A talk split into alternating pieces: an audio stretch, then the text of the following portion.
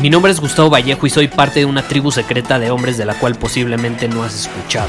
Somos hombres de acción más que de palabras, expresamos nuestra verdad aun si el mundo no está de acuerdo con ella. Invertimos en nosotros mismos todos los días y le damos la bienvenida al riesgo. Nuestra motivación es diferente a la de la mayoría. ¿Por qué? Porque jugamos para ganar en lugar de jugar para no perder. Juntos estamos creando un nuevo imperio y nuestra más grande batalla es en contra del príncipe la mediocridad y de los condicionamientos que la sociedad, los medios y la televisión han impuesto para quitarle a los hombres su poder personal. Si le preguntas a las personas normales, a la sociedad y a las escuelas, te dirán que estamos locos y que somos rebeldes. Y sí, tienen razón. Estamos locos, somos rebeldes, pensamos diferente y por eso el futuro nos pertenece. Somos hombres superiores y estos son nuestros secretos.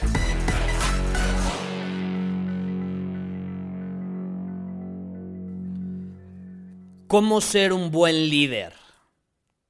Parece que ese es un tema muy popular en la época moderna, ¿no lo crees? Hay cursos de cómo ser un buen líder, hay libros de cómo ser un buen líder, hay metodologías de liderazgo. Te voy a ser honesto, yo no me he empapado de cursos de liderazgo, nunca he comprado un curso de liderazgo, nunca he leído un libro sobre liderazgo, nunca he asistido a un seminario sobre liderazgo, a un webinar, a nada sobre liderazgo. No tengo nada en contra de ello, estoy seguro que esas metodologías funcionan y demás, pero yo creo que muchas veces es mucho más simple de lo que nosotros creemos, ¿no? Yo en este episodio te quiero compartir cuál es mi perspectiva en torno al liderazgo, cómo podemos ser mejores líderes y básicamente qué significa ser un líder. ¿Qué significa ser un líder? Y yo te quiero compartir cosas que yo no inventé, pero que yo he integrado en mi vida y que me han funcionado. Y también que yo he aprendido y he, percibido eh, con el paso de los años y de diferentes emprendimientos. Ahora, aquí quiero llegar con esto también. Ser un líder no nada más eh, significa que eres bueno en eso o siendo uno en tu trabajo, en tu profesión.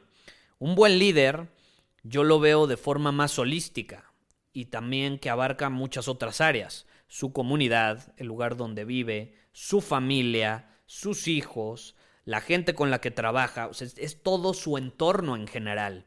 Ser un buen líder abarca el entorno en general donde se mueve esa persona, no nada más su profesión o su negocio o con sus empleados. Entonces, tomando esto en cuenta, ¿qué es un líder? Y a mí me gusta mucho una descripción de, de líder que generalmente no es la que encuentras allá afuera, o al menos no es la que yo he percibido.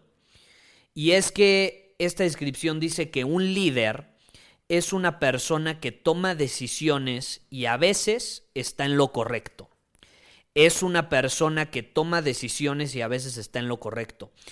¿Qué nos dice esa frase? Esa frase nos dice que básicamente un líder es una persona que asume la responsabilidad, asume la responsabilidad de las decisiones que toma, pero también que no le da miedo equivocarse con esas decisiones. Acepta que es humano, acepta quién es y desde una posición de entendimiento y de aceptación de uno mismo puede decidir y si se equivoca, asume esa misma responsabilidad con la que decidió y corrige el rumbo, así de fácil, así de fácil. Ahora, ¿eso significa que un líder pone el ejemplo con sus decisiones?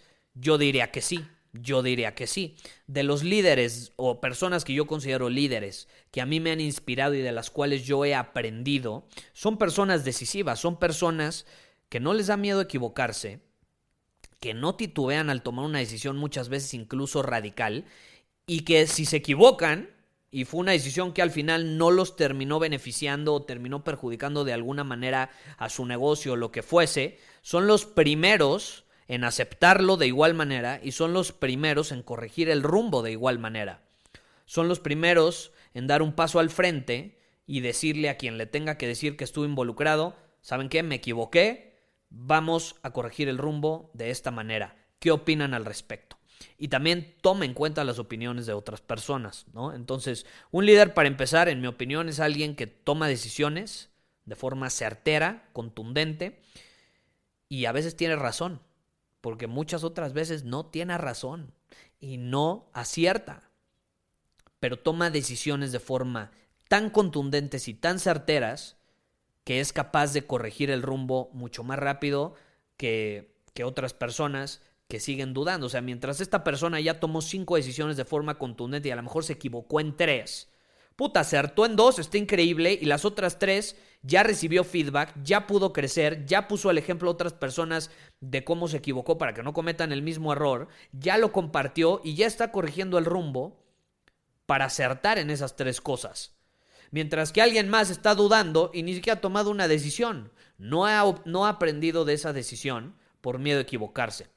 Entonces, eso es muy claro en, torno a, ser un líder, en mi opinión. Ahora, ¿qué más? Yo, yo veo mucho allá afuera esta descripción de que un líder pone el ejemplo y un líder eh, va adelante eh, en el campo de batalla. Y hasta cierto punto es cierto, ¿no? El, el líder, pues es alguien que con su ejemplo inspira a otras personas a tomar acción. Pero muchas veces también esto se malinterpreta. Por ejemplo, en los negocios se cree eh, o muchas personas lo malinterpretan como diciendo, pues tú eres el líder, a ver, hazlo tú, ¿no? Hazlo tú. Pero ¿por qué lo haría? Si él ya pasó por ese proceso, lo tienen que hacer las personas que apenas están entrando en ese proceso. Es como si tú vas con un mentor y le dices, a ver, tú nada, nada por mí. Alguien que te está enseñando natación te va a decir, no, güey, yo ya pasé por este proceso, por eso soy el líder en este momento, soy la persona que te está liderando y llevando al otro lado, pues tú tienes que nadar. Yo te voy a enseñar a nadar, pero tú tienes que nadar. Yo no voy a nadar por ti. Y muchas personas piensan que el líder tiene que nadar por ellos. Entonces, ese, ese, ese, es un, ese es un error que yo veo allá afuera, porque se promueve demasiado esta idea de que el líder pone el ejemplo, esto y el otro, pero se puede malinterpretar, se puede malinterpretar bastante. Por ejemplo, en un negocio, si tú contratas a alguien, pues es para que lleve a cabo ciertas actividades que tú ya no vas a hacer, ¿no? Que tú ya no vas a hacer. Yo ahorita estaba platicando con mi equipo y les decía, no, es que esas cosas, por ejemplo, yo ya, yo ya no me quiero involucrar en ellas, ¿no? Y ellos las van a hacer, para eso están. Entonces, de eso se trata muchas veces. Sí, poner el ejemplo, pero no terminar haciendo cosas por otras personas. Si tú quieres ser un buen líder, no puedes hacer cosas por otras personas, porque entonces les estás impidiendo crecer o les estás eh, bloqueando su, proceso de, aprendizaje, ¿no? Eh, y eso, ese es el mayor error que yo veo allá afuera. Es el mayor error que veo allá afuera. Eh, a mí me pasó una vez con, con un freelancer que contraté y, y o sea, básicamente lo que quería el freelancer era diseñador. Eh, lo, lo, que quería era que, que, yo hiciera todo, ¿no?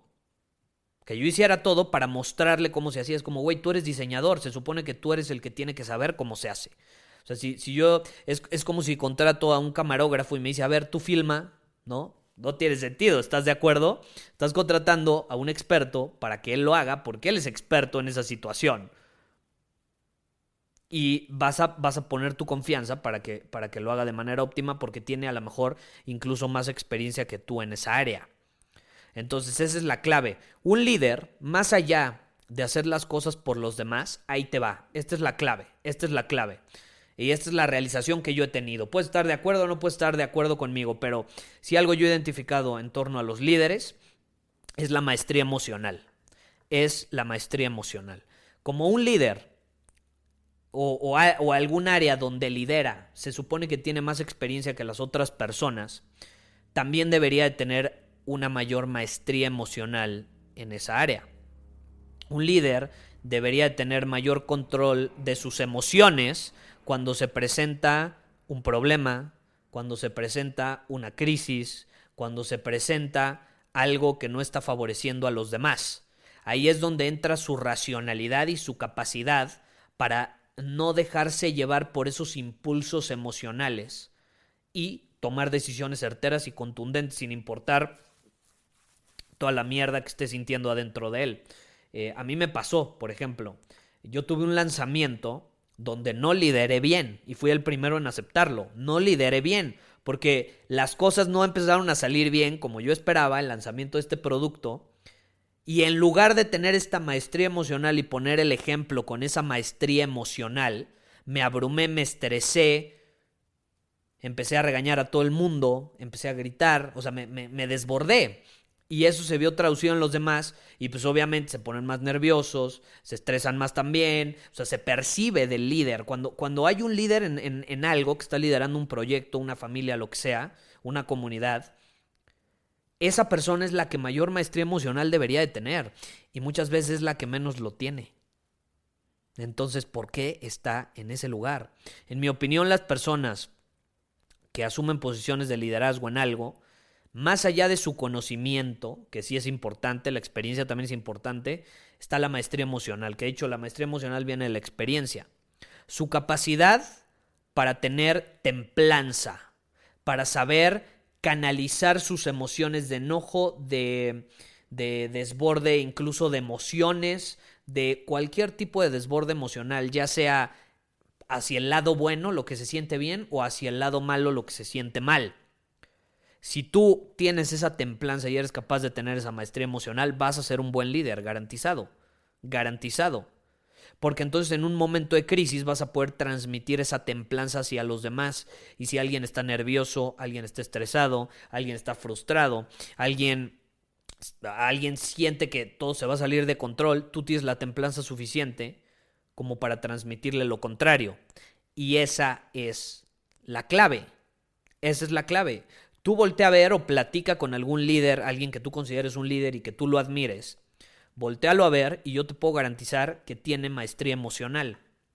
Y que en momentos de crisis parece que al güey no le afecta nada. Y no es que no le afecte, es capaz de canalizar sus emociones. Y hay diferentes formas de canalizar emociones. Pero él ya tiene esa práctica suficiente como para que no lo sobrepase o, se desborde por lo que está sintiendo o por lo que está pasando la familia, la situación financiera, la empresa, el negocio, eh, la profesión, lo que sea, el proyecto en, en, en la empresa, como tú quieras verlo. Cualquier tipo de crisis o situación incómoda, el líder va a tener la maestría emocional, la inteligencia emocional suficiente como para responder y no reaccionar. Y esa es la clave. ¿Quién es una persona que tiene maestría emocional? Una persona que tiene maestría emocional es una persona que responde, no que reacciona. Responde conscientemente a lo que está sucediendo. Responde conscientemente a lo que está sucediendo. Cuando reaccionamos, la reacción es impulsiva, la reacción es primitiva, la reacción es animal, la reacción es irracional, la reacción no viene de la conciencia, viene de nuestra parte primitiva de supervivencia nos sentimos amenazados, sentimos que podemos morir, etc. No es real, pero así nos sentimos. Son estos mecanismos de, supervivencia que se activan en nosotros. Entonces, una persona impulsiva que no tiene maestría emocional, o, o, como a mí me sucedió en su momento con este proyecto que te platico, pues actúa de forma irracional. O sea, me dejé desbordar por esas emociones de frustración, enojo, estrés, cuando si hubiera respondido conscientemente no hubiera actuado de esa manera. Y a todos nos ha pasado, cuando nos enojamos con una persona, cuando te enojas en el trabajo, te estresas, o a lo mejor vas, porque ojo, no es lo mismo tener maestría emocional a reprimir tus emociones. Una persona que reprime sus emociones, una persona que reprime sus emociones eventualmente va a explotar. Y entonces tenemos a personas que aparentan que no les afecta nada, pero se están tragando todo y eventualmente va pasando el tiempo y es inevitable, terminan explotando por cualquier cosita. Cualquier cosita es como esa última eh, aguja que termina reventando el globo, así. Nada más lo toca tantito y ¡pum! explota todo. Nos ha pasado, ¿estás de acuerdo? Somos humanos. Y más como nadie nos enseña a tener maestría emocional, yo estoy seguro que todos, al menos una vez en nuestra vida, nos hemos desbordado así.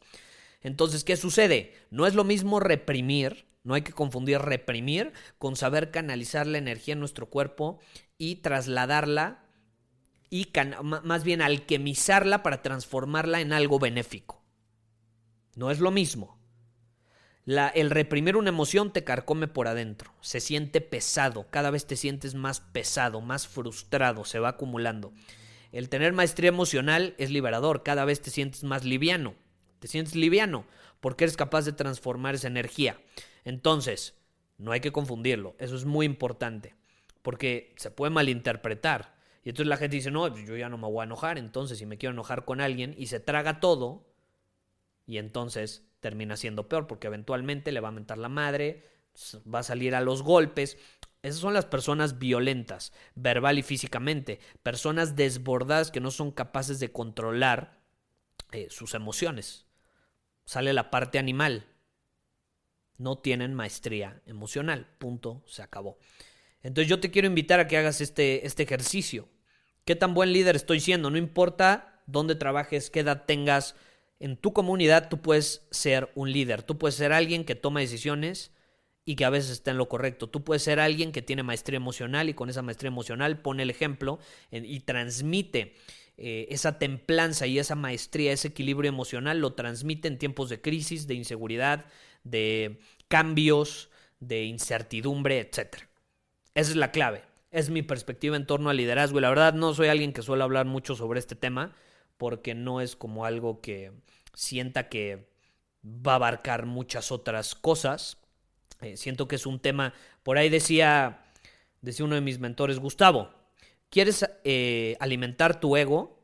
Complica las cosas, explica las cosas con un lenguaje muy avanzado, pronunciado, eh, hazlo, haz todo un organigrama en torno a algo que podrías explicar en cinco minutos, ¿no?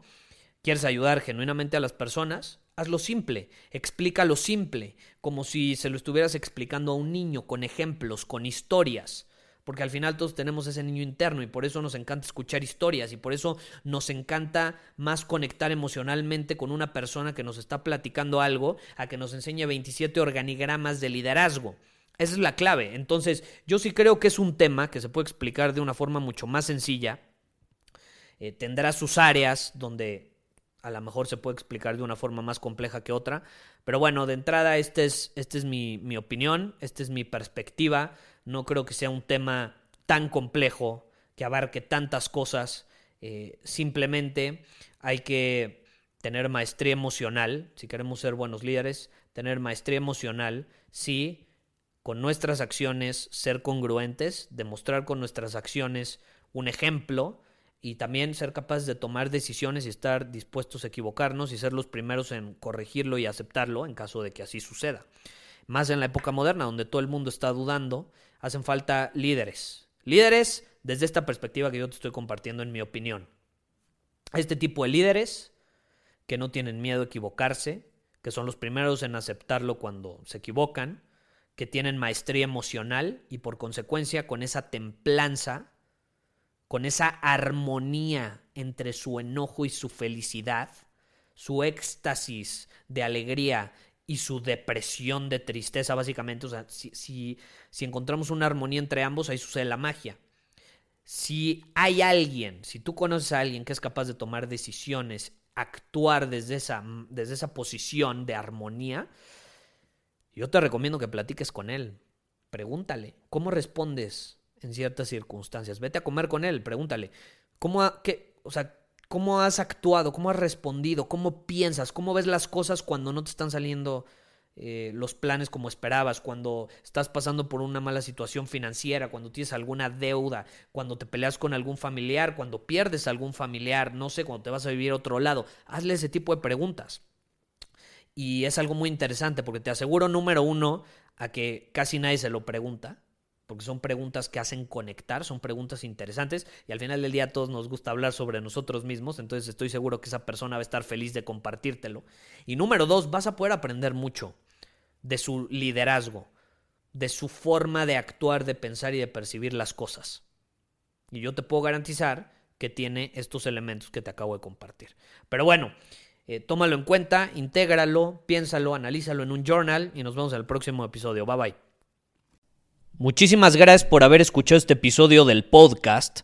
Y si fue de tu agrado, entonces te va a encantar mi newsletter VIP llamado Domina tu Camino. Te invito a unirte porque ahí de manera gratuita te envío directamente a tu email una dosis de desafíos diarios para inspirarte a actuar. Además, ahí comparto también información que no puedo compartir abiertamente en ningún otro lugar. Y por si fuera poco, como suscriptor del newsletter vas a tener acceso anticipado a programas masterclass y eventos exclusivos que hacemos detrás de cámaras. Simplemente ve a mi Instagram, si no me sigues búscame como Gustavo Vallejo, envíame un mensaje privado con la palabra secreto, repito, la palabra secreto, y de ahí me encargo para que quedes registrado completamente gratis.